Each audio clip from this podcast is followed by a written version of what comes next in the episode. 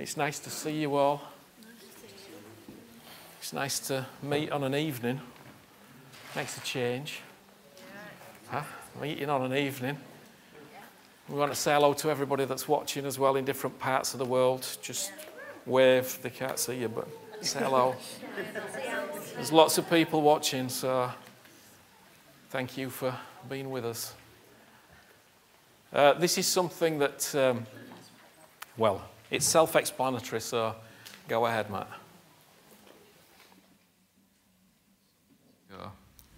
I had a dream which I believe was not only a word from God, but it was a, a vision, um, a word drawn from Scripture, but also a series of pictures which I would like to share with you right now. First of all, I saw a very steep and high mountain, upon which was fixed what looked like ladder steps. Each step was close to the other and went up at a very steep angle. As well as going up, they went around, and it was steep and narrow, and not easy to climb, perhaps dangerous. It reminded me of the saying of Jesus, which comes from Matthew 7 and verse 14. And it says there, But small is the gate and narrow the road that leads to life, and only a few find it. In another version, it says, The way to life, to God, is vigorous and requires total attention. The first part of this vision, I believe, was about a learning curve which the church, all of us, were about to participate in.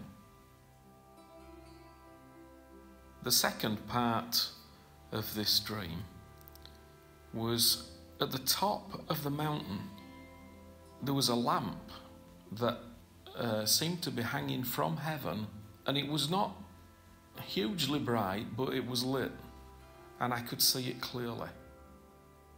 And as I thought about this lamp, I thought about the verses in 1 Samuel chapter 3 and verse 1 to 3. Now the boy Samuel ministered to the Lord before Eli, and the word of the Lord was rare in those days. There was no widespread revelation. And it came to pass at that time, while Eli was lying down in his place, and when his eyes had begun to grow so dim that he could not see, and before the lamp of God went out in the tabernacle of the Lord, where the ark of God was, and while Samuel was lying down, that the Lord called Samuel, and he answered, Here I am. In this particular reading, the lamp of God was going out. But actually, in the tabernacle, the lamp was never to go out, it was to be lit continually. As I saw that lamp hanging from heaven, I could see that it was lit dimly, but it was lit and my belief was that it was going to get stronger. As I looked, I came through a door, and there in front of me were executive buses. But I realized that I'd already been on a very difficult and challenging journey to get to this point. But now I was getting on an executive bus that was going to be another journey. As I thought about it later, I realized that this experience, which was not normal for me, it was beyond normal. I'd gone into a different sphere, a different dimension of life, of living. But I realized that it came from death. It came from giving something up, from the cost of this journey. And it was now into a new dimension of life. And the, the verse that came to my mind about this was from 2 Corinthians chapter 4 and verse 5. For we do not preach ourselves, but Christ Jesus the Lord, and ourselves your bondservants for Jesus' sake. For it is the God who commanded light to shine out of darkness, who has shone in our hearts to give the light of the knowledge of the glory of God in the face of Jesus Christ. But we have this treasure in earthen vessels, that the excellence of the power may be of God and not of us. And he continues, and verse 10 says, Always carrying about in the body the dying of the Lord Jesus, that the life of Jesus also may be manifested in our body. For we who live are always delivered to death for Jesus' sake, that the life of Jesus also may be manifested in our mortal flesh. So then, death is working in us, but life in you. And this is what this journey felt like that there was a cost, but life was coming the other side of it and new dimensions. The next picture that I had in this dream was of a large headquarters, but then I found myself in a room and there was a circle of chairs around, and there were many influential people from all over the world sat in those chairs. And I was privileged to be part of this group of people. I realized that this was a new sphere of influence, and it felt as though I should have been there, but I felt to be different from everybody else, but able to be there. And it was like a brainstorming session. And at some point during the course of this session, I was asked to share. And I did share. But I realized that some people were not listening.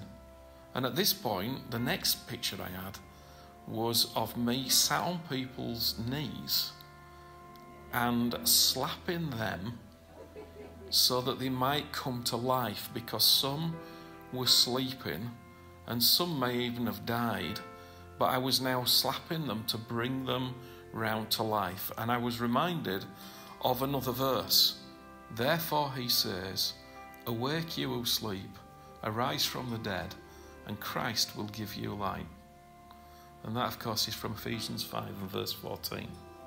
Finally, there were two dreams that I have also had one many years ago and one just recently that I felt were like a key to us in the time ahead.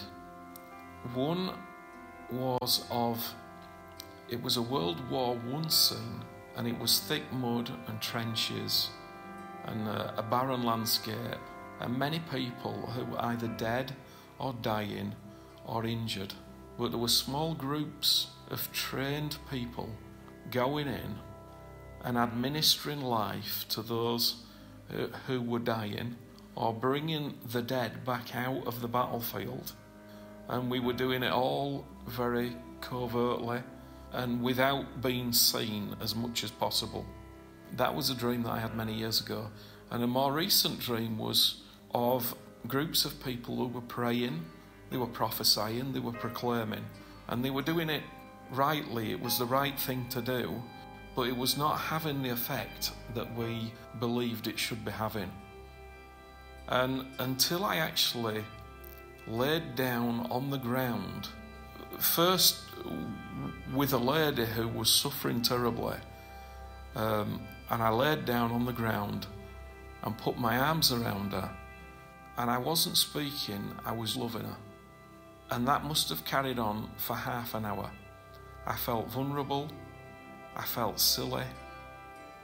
I, I felt that people were watching and judging. But after half an hour, this lady got up and walked away healed. But I realized that the Lord was saying that the key to everything would be compassion the compassion of God.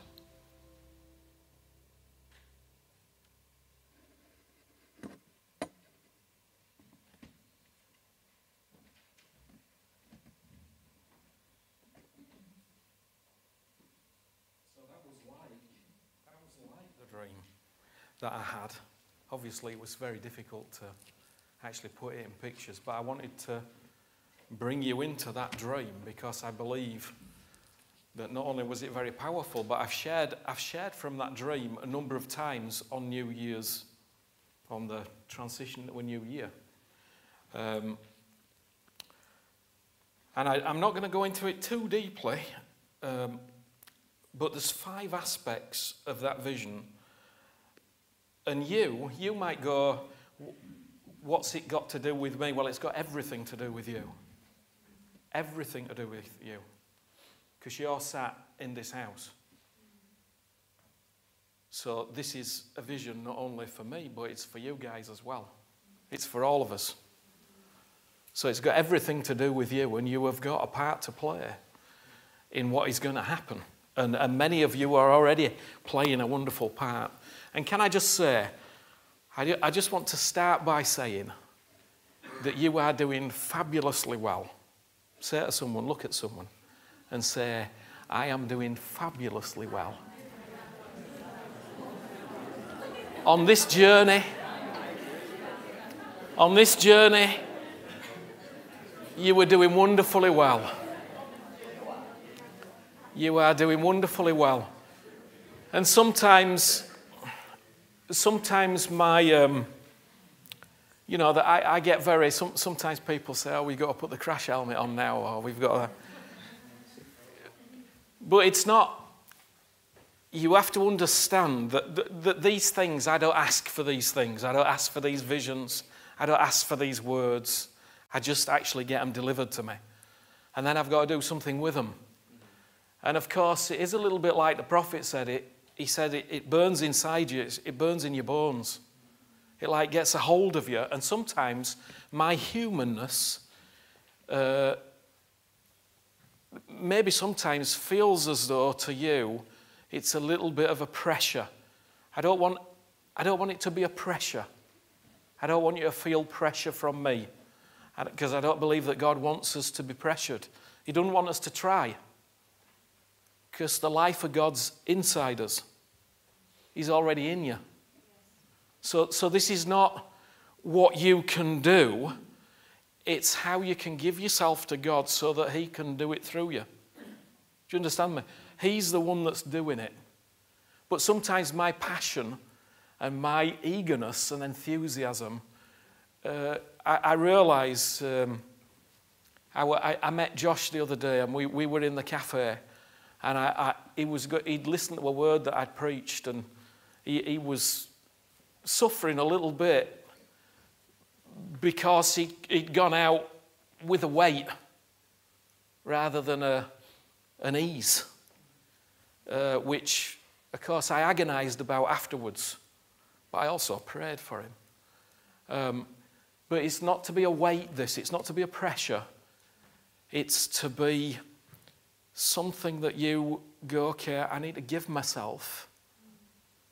I, I need to give myself into God so that God can give Himself into me, if you want, and let Him do the hard work. Okay? But you're doing good. You're doing great.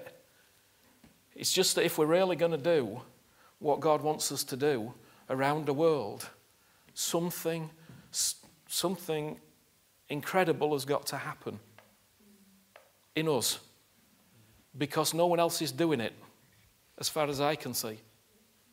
And that's not a criticism, it's just an observation.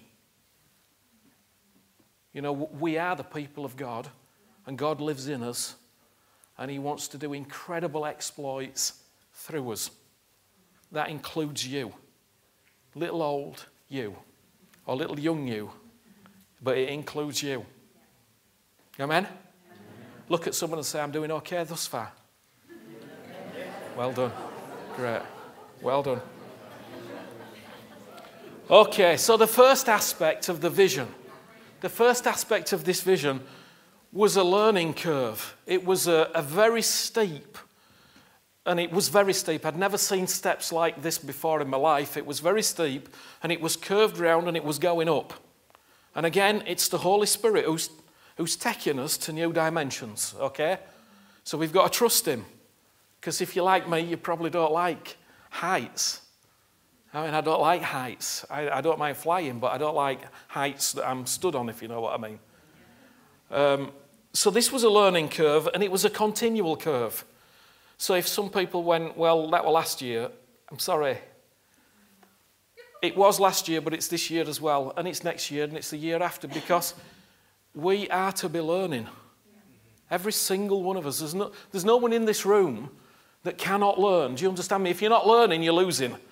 If you are learning, you're winning. Are you? You're gaining. You, there's something's happening if you're learning. But to learn, you've got to observe. You've got to be humble. You've, you've got to understand that you don't know everything. You, you've got to watch and you've got to listen carefully. And, and, um, and perhaps you've got to ask questions and research things. But, but this is what learning is. That's what education is. It's all those elements. And, and this learning curve seemed to be very, very steep and going round, and it was like continual. And I just felt like the Lord was saying, This is, this is a steep learning curve that He's put us on, all of us, because there's much that we have to learn in order to do what He wants us to do. Simple as that. So we can just say, Yes, Lord, I want to learn. I want to be a, lear- a learning person. You don't know everything. Look at someone next to you and say, I do not know everything. I am not the fountain. I am not the fountain of wisdom.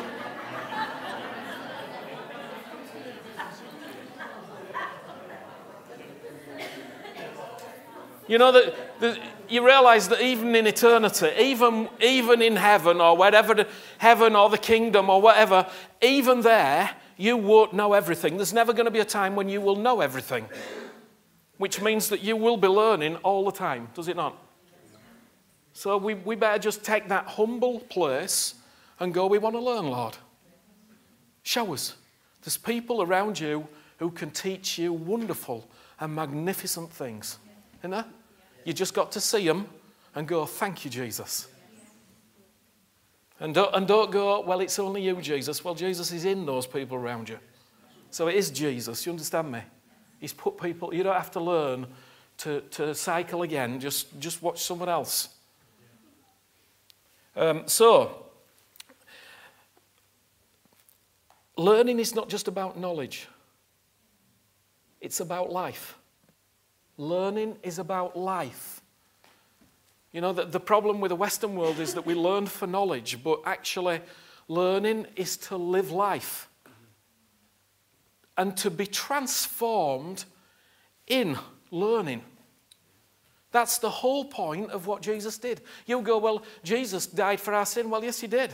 Jesus took away all the problems. Jesus took away all the sin, the shame, the guilt, everything. But it wasn't only for that that Jesus died. Jesus died so that you might live and have a resurrection life. Now. Not just there, but now, here. If you are not being transformed, then the gospel, the good news, the very, very good news about Jesus, is not actually working in you the way that it should. What Jesus did is for transformation. Say that to someone. What Jesus did in my life is for transformation. Transformation. Not just for information, but transformation. So, the first thing was a learning curve. The second thing was the lamp. The lamp was dim. But this is the thing about a lie. I don't know if I ever told you about this. One time I was walking up from Bergen with Shasti, we were walking up from the city, and it was dark outside. And of course, Bergen's surrounded by seven mountains. But way, way high up in the mountain, I could see one solitary light. And it was like moving about all the time, but I could see it everywhere. Do you understand me? There wasn't a place where I didn't see the light. It was just one solitary light. And the closer that we got, we realized it was a, a guy up there who was climbing up the face of the rock with a, and he had a, a, a light on his helmet. And every time that he looked around, we could see the light from the helmet and on the mountain. You see, some of us might go, Well, we've got a dim light. And some might go, Well, I've got a very bright light. But the thing is, you have got light. You, you were the light of the world. You've got light. Light's on the inside of you already, already shining. His glory, the knowledge of His glory is already shining in you. And you've got to let that light out. Don't hide it. Don't hide it. Lay it out. Don't be ashamed of this light of Jesus. Don't be ashamed of His love. Don't be ashamed of the fact that He lives in you. You can't live without Him. Don't be ashamed of Him. Let him flow. Let him loose. Let his light go. a light on a hill. Let your light shine. You are the light of the world. And it reminded me, as I said, 1 Samuel chapter 3 and verse 1 to 3, the word of the Lord was rare. It said that the word of the Lord was rare in those days. And this is what I find there's, there's much inspiration, there's much motivation. There's, there's many great things that go on in the church, but the word of the Lord is rare. I mean it. The word of the Lord is rare. The whole point of us being with Jesus is that we have a personal relationship with Him. That's the point. That's the point of what we do together. The point of everything is that we have a personal relationship with Jesus and that we hear Him. He is speaking to you, to you personally. But if you're gonna, if you're gonna learn, you've got to be like Samuel. He had, he, he had to be attentive to the Lord's voice. There's many voices out there. There's all the voices of the media. There's all the social media. There's voices everywhere. But you, like Samuel, and me, like Samuel, we have to become attentive to Jesus. That's not like it is in the world. We're talking about something different. The voice of Jesus, if you want to hear his voice, you've got to be quiet. You've got to listen. You don't know everything. You've got to seek him and search him out. This is not some automatic thing. People are dying because there is no word of the Lord. Well, there's lots of words. But once a word of the Lord is alive inside you, it can raise people up from the dead. That's all, that's all you need. Just one word inside you. One living word inside you can raise people from the dead, literally. And not only literally, but spiritually, mentally. That's what the world's waiting for. But it says it was rare in these days. The lamp was being put out. Well, we, we know darkness is trying to overcome, but it won't overcome. It'll never overcome. We've won. We've just got to let this light shine. And we've got, we've got to understand where we are on this journey. It's a journey, isn't it? We've got to understand where we are on it. We're all on it. You're on it somewhere. Somewhere on this journey that I outlined, you're on it somewhere. You might be at the bottom, or you might be halfway, you might be at the top, but you're on it. It says, The word of the Lord was rare, no widespread revelation. Eyes had begun to grow dim so that they could not see before the lamp of God went out. So it was a pretty dire, dire situation there. But that's not us. We're growing up. You're growing up. That's what it's about. This is not church as normal. Not church as normal. No more. It's finished. This is different. You're growing up. All of us together are growing up. It's a beautiful thing. Look at someone say, I'm growing up. I'm growing up. You know, years ago, years ago, I dressed, I dressed one, of the, one of the tallest, biggest guys in the church in a diaper. And people still remember it to this day. We did it a couple of times, and he came carrying his Bible, and he had his suit on and all a lot. And, and then suddenly it was revealed that under all of that, he had a diaper, which was much like the church in general. We looked the part, but we're still kids. But but I am I am heard him say to me that I had to dress anyone in a diaper. That must mean that we're growing up. Isn't that wonderful? We're all growing up. It's beautiful. It's going well. Praise God. It's wonderful. What did I say? Inspiration, motivation. Fantastic. But in the depth of it all, there must be life. Life. That's what this is about. It's life. You know, every time you get together, you have got a moment to allow this life. Do you understand me? In this secure place, in this place where you are loved, where people around you love you and you're secure, in this place, you can reach out, you can go beyond where you've been before. And some of you need to. Some of you have got to get from inside yourself outside. You've got to come out. That's, that's an in word, isn't it? Yeah, you've got to come out. We've all got to come out. What's in us has got to come out of us. The life that's in us has got to come out. You know, why should everybody else have all the fun? We're all coming out. No, but it's beautiful. Just think about it. We need to allow this life to come out of us. You can step out and, and, and you can go, you can look at someone and you go, I know that they need a hug. Now, listen to me. Sometimes people just need loving. Do you understand me? They just need loving. They need someone to wrap their arms around them. Not in a stupid way, but in a right way, in a beautiful way. People, your brothers and sisters, go through all sorts of things that you never see, that I never see. But sometimes they just need a hug.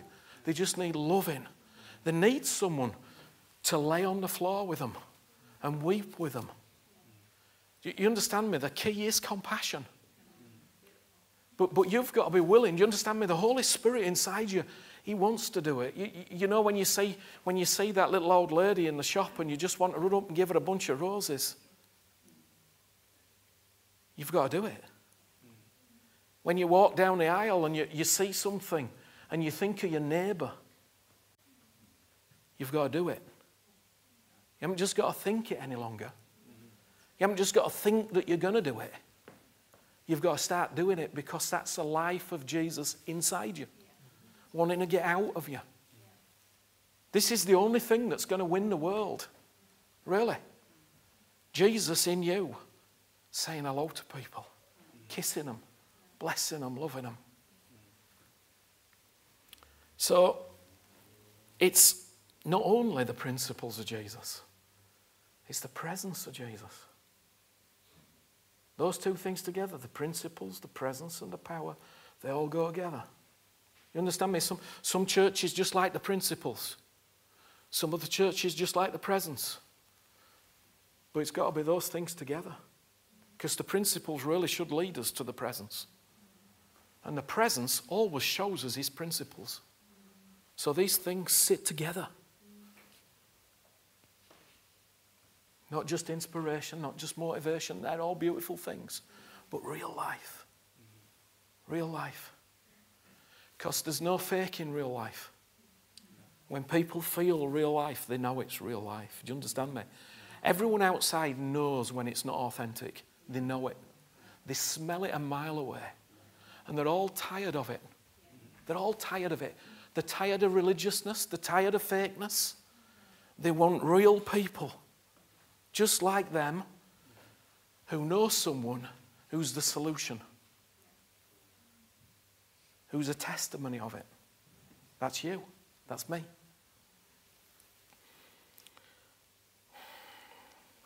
What does it say there? 2 Corinthians chapter 4, verse 6 to 12. Those were the verses that the Lord showed me. For it was God who commanded light to shine out of darkness, who was shone in our hearts. He's shone in your heart is shining in your heart right now.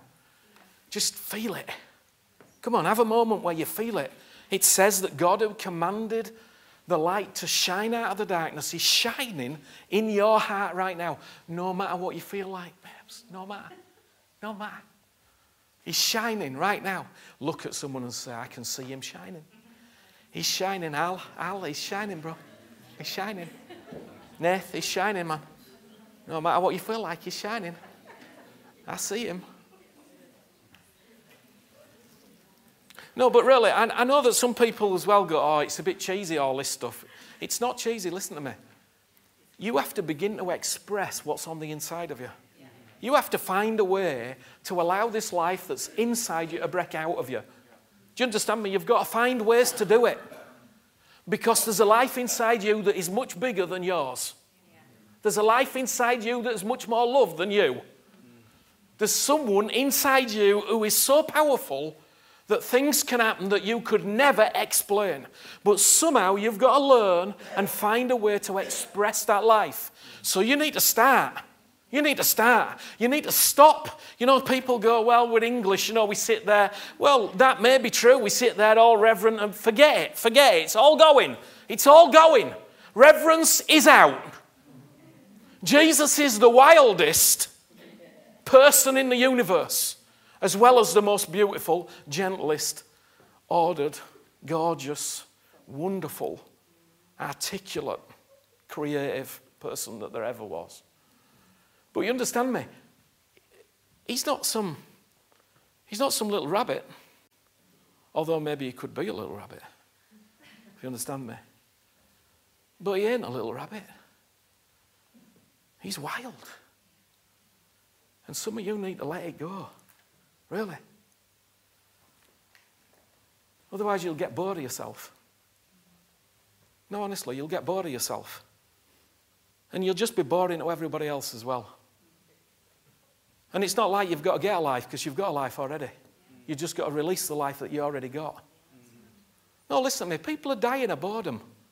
There's millions of people in churches everywhere dying of boredom. And they're going, well, it's because I, I know Jesus. No, it's not. It's because you're religious and you're not expressing the life of God in you because Jesus don't look like that. There's nothing dead about Jesus. He's fully alive, fully breathing, fully sensitive. Jesus is the person that walks past and just goes, hmm, what was that? Honestly. Jesus is like, his antennae is up all the time.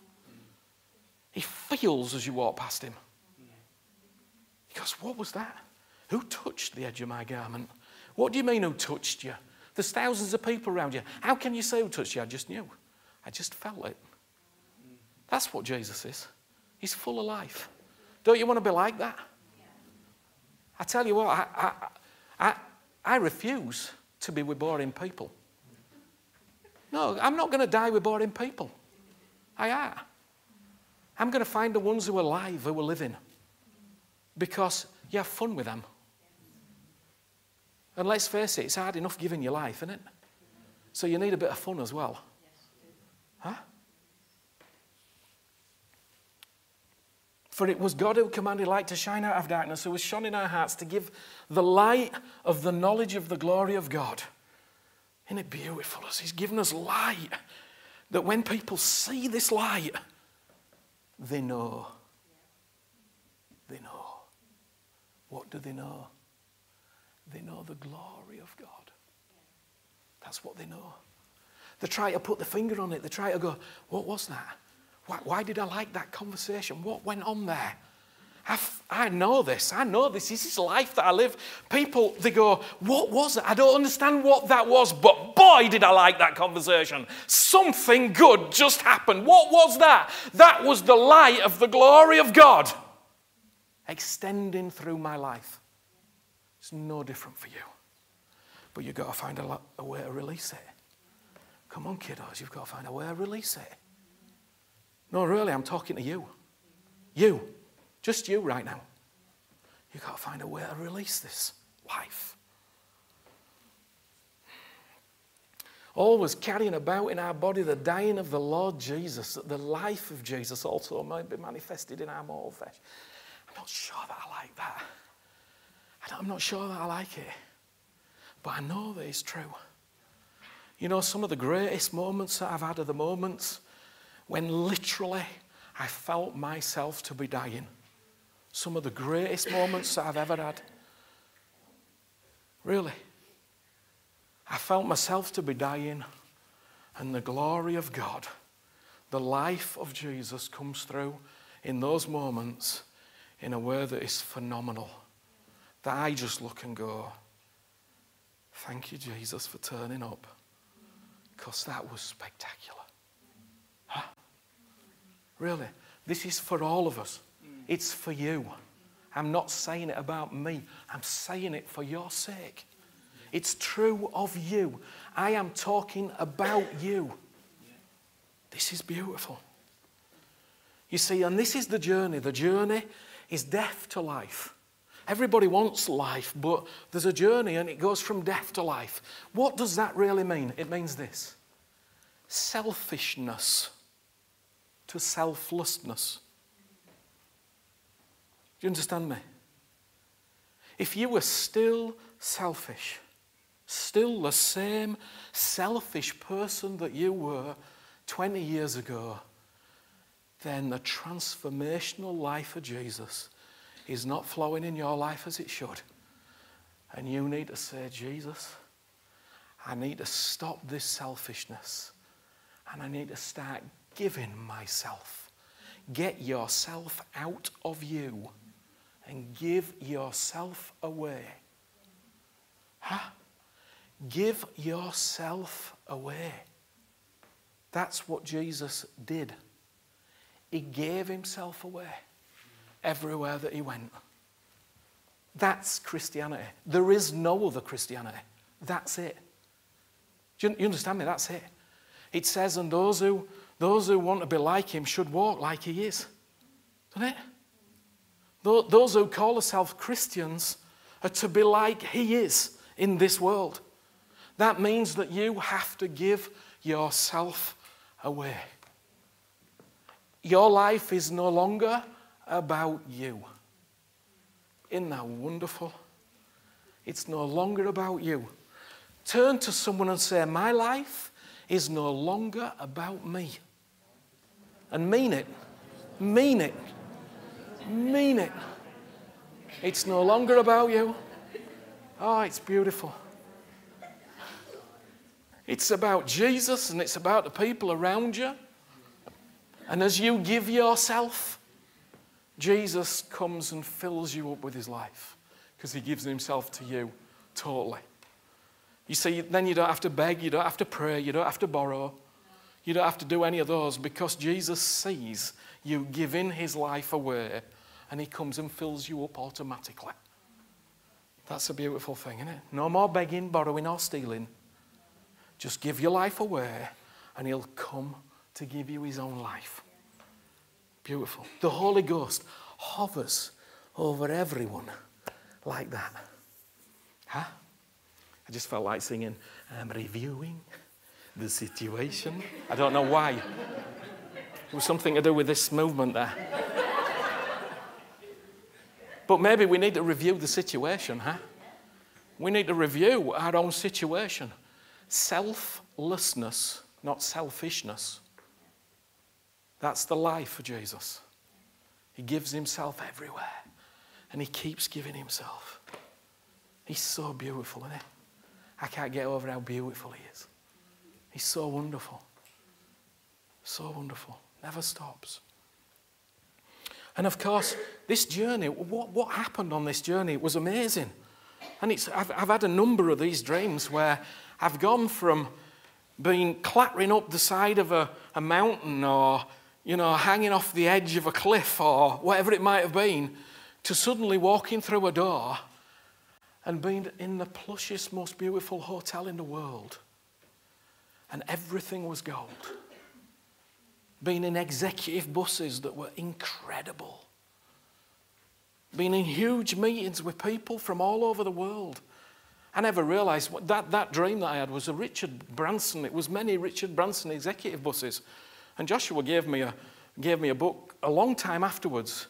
And he said that Richard Branson met together with people from all over the world, and they, were, they, they, they found themselves to be elders of the world, like Nelson Mandela and people that had been hugely influential, meeting together.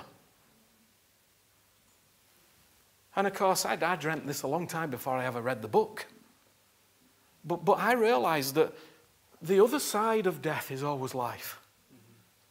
You can't give yourself and not receive life. You, you, understand me? You can't, if it's in God, it's impossible to give yourself and not receive life at the same time. So as we die, we live. As you give, you get. You receive. And that's how it is. But you go above and beyond. Do you understand me? You find yourself in a different dimension. But you can't really get in. Well, you can, and this is, this is a shocking thing about it. God's so good that He allows people, and that's what Paul said. He said, We die so that you live. That's what He said. He said, We die so you live. He didn't say, You die. He said, We, we die so you live. And the truth is that many people live on something that is borrowed, it's not really theirs. Whatever they got, they got it because someone gave them it. But they didn't get it because it's their own. You understand me? Do you remember? Isaac spoke about this in the book called The Blueprint of Life. He said, For a long time, he was borrowing from me something that he didn't have, and that's fine. But eventually, he had to receive it himself. But you can only receive it as you die because then you get life. Then you can give it away. But the other side of this is above and beyond. It's going to places and dimensions that you've never been to before. It's doors that open into places that you've never been before, and many of you are experiencing this to be true. I know people who were sat here 10 years ago who were not doing anything like they are doing today. And today they're doing incredible things. Incredible. Influential things. Amazing just in a short period of time. So, so, so we can all look around and go, you know what, there's going to be some new spheres of life, new spheres, new dimensions of life. And that's what I looked at. When I got to the headquarters there, I saw this circle of all these people who seem to be influential. Now, the people that I meet, that some of those are influential. The people that you meet, some of them are very influential. We all meet in different people who are influential in different ways.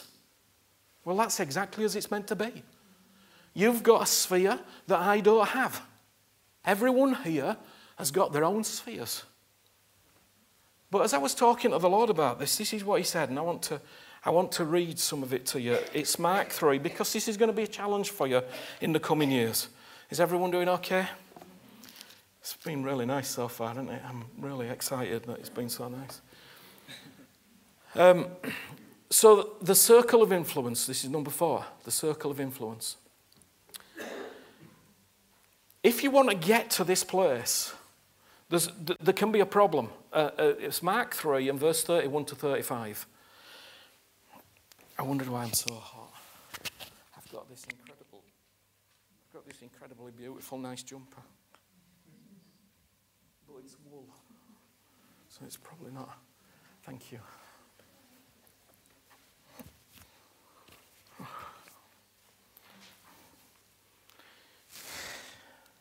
Okay, so Mark 3, verse 31 to 35, it says, Then his brothers and his mother came, and standing outside, they sent to him. So they were in a circle. Okay? Um, he says, and his mother came and standing outside, they sent to him, calling him. And a multitude was sitting around him, and they said to him, Look, your mother and your brothers are outside seeking you. But he answered them, saying, Who is my mother or my brothers? And he looked around in a circle at those who sat about him and said, Here are my mother and my brothers, for whoever does the will of God is my brother and my sister and my mother. You know, you know, one of the issues that can be a stoppage to actually living in the purpose of God, you know what it can be? It can be your family. Now, listen to me very carefully. The family of God, of course, is established by God, and it's a wonderful, wonderful thing. Wonderful. God Himself placed the family there.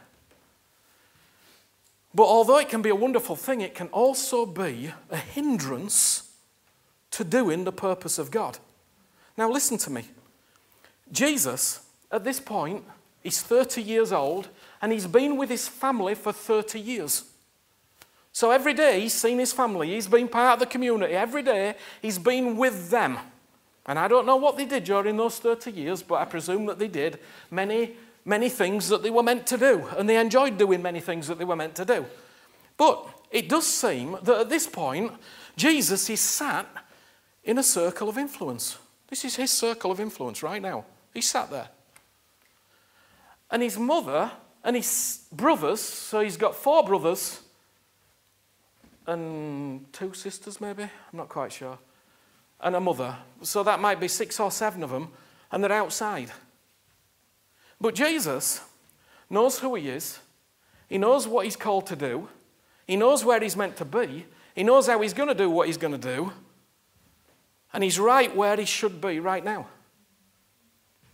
But his, mother's, uh, his mother and his, his brothers and sister, they're outside and they're causing a commotion. Because now they're demanding that Jesus should be outside with them. But listen, it was their time to be inside with him. Listen to me. It was their time to be inside with him. But they were demanding that he be outside with them. But Jesus had just given 30 years of his life. And now he's going, No, no, I know who are my mother and my brothers and my sisters. And I know where I'm meant to be because for this reason I was called. So Jesus has no qualms at all about this issue. But the family can stop you from doing what you need to do. So you need to be very careful when you use the family as an excuse for not doing the purpose of God. Because many people do use it as an excuse for not to do what God wants. I'm just saying. It says, Look, your mother and your brothers are outside seeking you. Yeah, they're seeking you. Why are they seeking you? They're seeking you to bring you out. Why weren't they inside? Why weren't they sat listening to him? Why weren't they the first that were in the house? Do you understand me?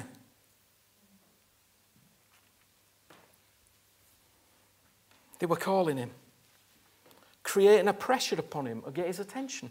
And he did get his attention. In fact, they so got his attention that they actually caused everybody else to be distracted. And everybody went, Jesus, your family's calling you. And he went, I know very well that they're calling me. You've been calling me a long time. But actually, my will is to be doing His will, which is right here. Whew. Please understand, I love the family. I love your family. I love this family. It's wonderful. But in the end, in the end, the family releases one another. That's what it's all about. You understand me? In the end, my kids belong to God. In the end, you belong to God. You don't belong to me. Really, I don't possess anyone. I can't control anyone. You're not mine so that I can tell you what to do. You have to come to this place where you know the purpose of God in your own heart. And of course, you've not got to use it as an excuse the other way. There are maybe many voices calling for your attention. But you have to decide which are the ones to listen to.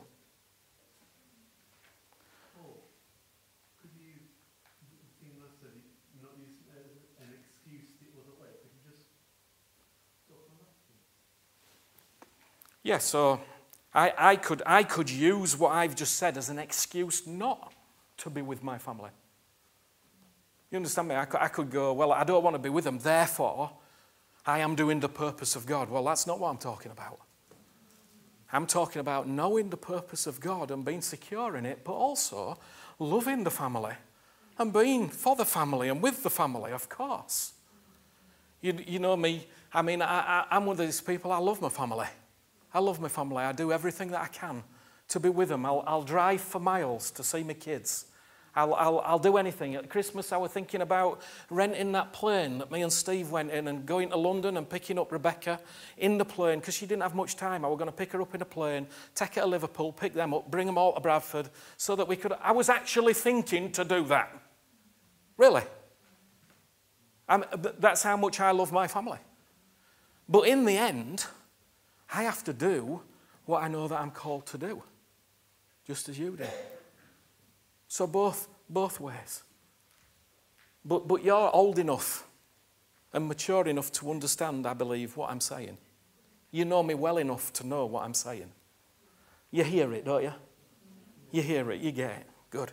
There are voices that give life and supply something you don't have. And then there are voices that create nothing but pressure, stress, and tension and add nothing to the person that you are. Which voices are you listening to? It's time to listen to the voice. I start listening to the voice. 2019.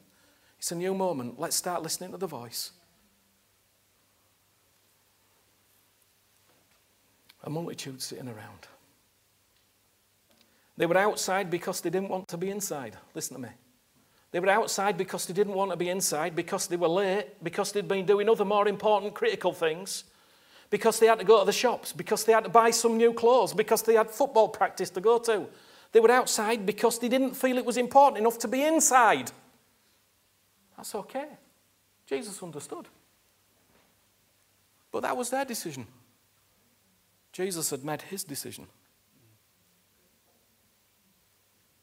And what they wanted to do was distract Jesus from the purpose of God in his own life. You understand me? But 2019,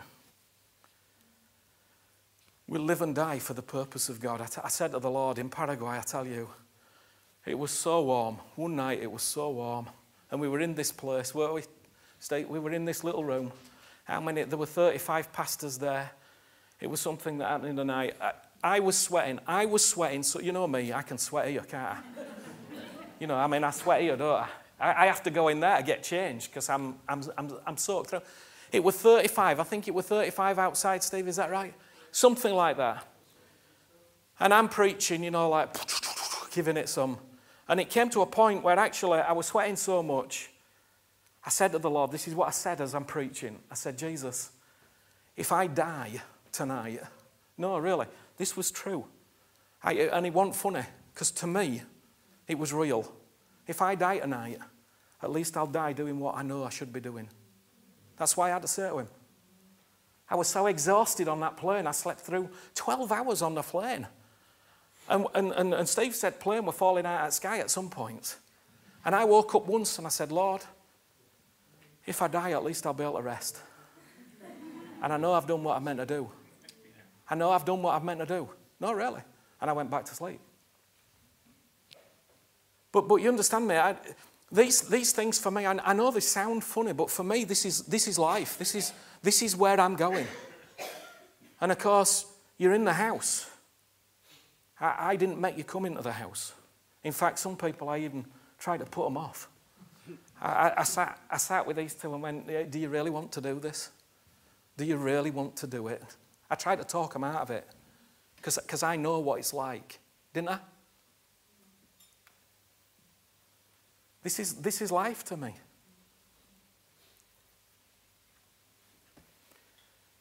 Seeking him. But he answered them, saying, Who is my mother and my brothers? He looked around, he went, All of you are. Beautiful. That's beautiful to know that you're in the purpose of God. And we're all going that way. You're all going that way. So sigh, it's okay. Sigh a breath of relief. We're all going that way. Okay. I remember as well, and we, we, we, we didn't know how to do the little, so we did that little Donald Duck thing. That was great, wasn't it? Great. It was a great, you did well, Matt. Beautiful. Um, but there were many, many people that were going to influence. And, and we've only just started. Please, please, I know that some people here are like going, This is incredible where we are now. Believe me, this is nothing to where we're going. This is nothing to where we're going. Really. You, you, you've just got to get a hold of where you're going. Compassion. This is the fifth thing compassion. And it was very difficult to get a to get, we couldn't think of a video to be able to explain what I saw. But to me, we were all doing what we were meant to do. We were praying, we were pro- prophesying, we were proclaiming, we were, we were doing everything we knew to do, but people weren't getting healed as we believed that they should be. And I realized as I looked that I just had to go and lay alongside this woman who was dying. And as I did so, and I was close. I was really close, uncomfortably close. Judgment close. Do you understand me? I, I was close so that I felt not only judged by people, but I felt nearly uncomfortable myself. But I realized God was saying, No, this is what I want you to do. This is what you have to do, Paul, in order to bring life. You have to actually impart that life in a whole new way. Even to me, that was scary. But then we were thinking about it, and I just want you to go here 2 Kings chapter 4. And I know I've, I've spent a little bit of time, but it's important, isn't it? This is a new year. It's important to spend, spend this time. 2 Corinthians, you're doing ever so well to listen. Uh, 2 Corinthians chapter 4. And I, I want to tell you the story. I'm going to paraphrase the story. So there's a woman, and she's a Shunammite woman. She's a, she's a lovely, notable, faithful woman who is desperate for God. So this is the story in 2 Kings 4. She's desperate for God. And she just wants more of his life. And she sees that there is a man of God called Elisha who goes past her house every so often. And she's desperate for more of God, and she realizes that this man of God, she's got to get him in the house because it's not enough just to talk like this. She wants whatever he has got because he is heavy with the life of God. And she sees it and she wants it. She is not an Israelite, she's a Shumanite, whatever a Shumanite is. But that's what she is. And she sees him and she says, Would you come to our house and have dinner? And he says, Yes, of course. When I pass by, I'll come for dinner. What does it do? It costs her to lay the table and put the, the, the chicken. I was going to say pork chops, but obviously she's not going to do that. and put the chicken on the table and, and furnish the dinner for him. She, it costs her. That's what it does. It costs her. Say to someone, it costs. This life costs. It costs her to furnish the table, but she begins to receive something from him. And as she receives more and more from him, she goes, This is not enough. Now I know what I've got to do. I have got to build an extension on the house so that when he comes by, not only does he stay for tea, because the hour that I get with him is not enough, I want a whole weekend. I want a whole weekend. Now listen, she's married. Please understand me. This is all above board. You understand me? But she's so hungry, she wants what this guy's got. And nothing's going to stop her, not even a dozy husband.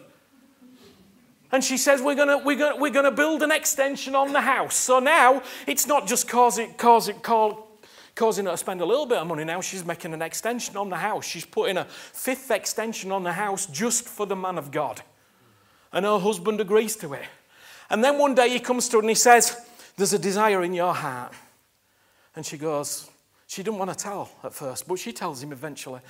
And he, he says, by this time, in nine months, this time next year, you're going to have a child. That's, that's her desire. Now, listen, you've got desires in your heart. It may not be for a child. It may, be for, it may be for a child, but it may not be for a child. It may be for something else. It may be for something that you have dreamt of. You were seeing it. Now, listen, this was the thing. So the prophet came along, he spoke to her, and he said, By this time next year, you're going to have your desire. And not only does she get a desire, not only is the child born, but it says the next little passage that we read, they're out in the fields, they're harvesting. Oh man. So now she's got a desire, and she's actually begun to harvest from the fields. So now there's something happening that is a beautiful thing. Do you understand me? Everything's coming together. It looks like the desire, everything's coming, it's flowing to her. Now she's just going, Oh, it was so worth it. It was so wonderful. I got the word from the man of God. We did all this, but look, we've got the desire, and now we're in the harvest. It's beautiful. And what happens in the middle of that harvest? What happens in the middle of that harvest? The desire that she had dies. That's what happens.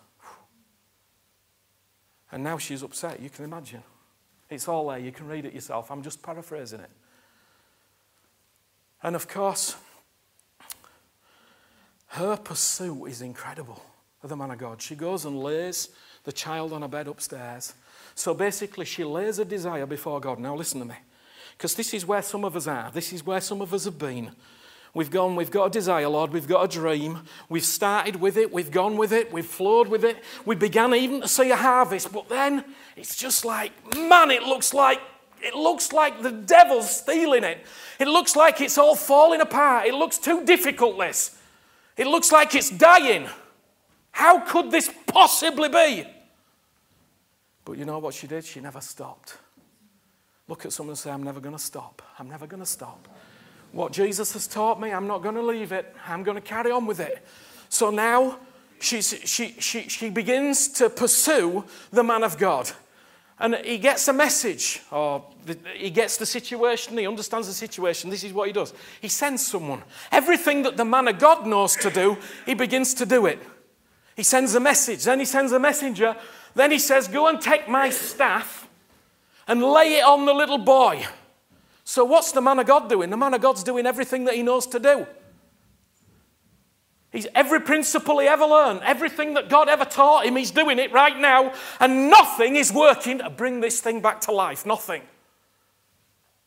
How does he bring it back to life? How does he do it? He said that he goes upstairs. So finally he gets to the house, he goes upstairs. And the child's dead on the bed.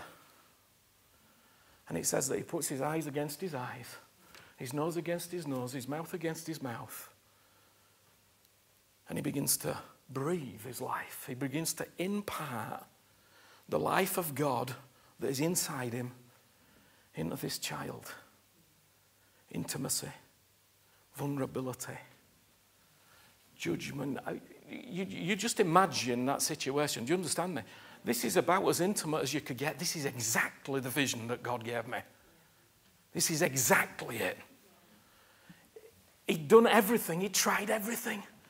They were doing everything that they should have been doing. Okay, take a breather. You, are doing everything that you should be doing. Okay, and then maybe there's some things that you need to do that you've forgotten to do. But listen, your heart's right.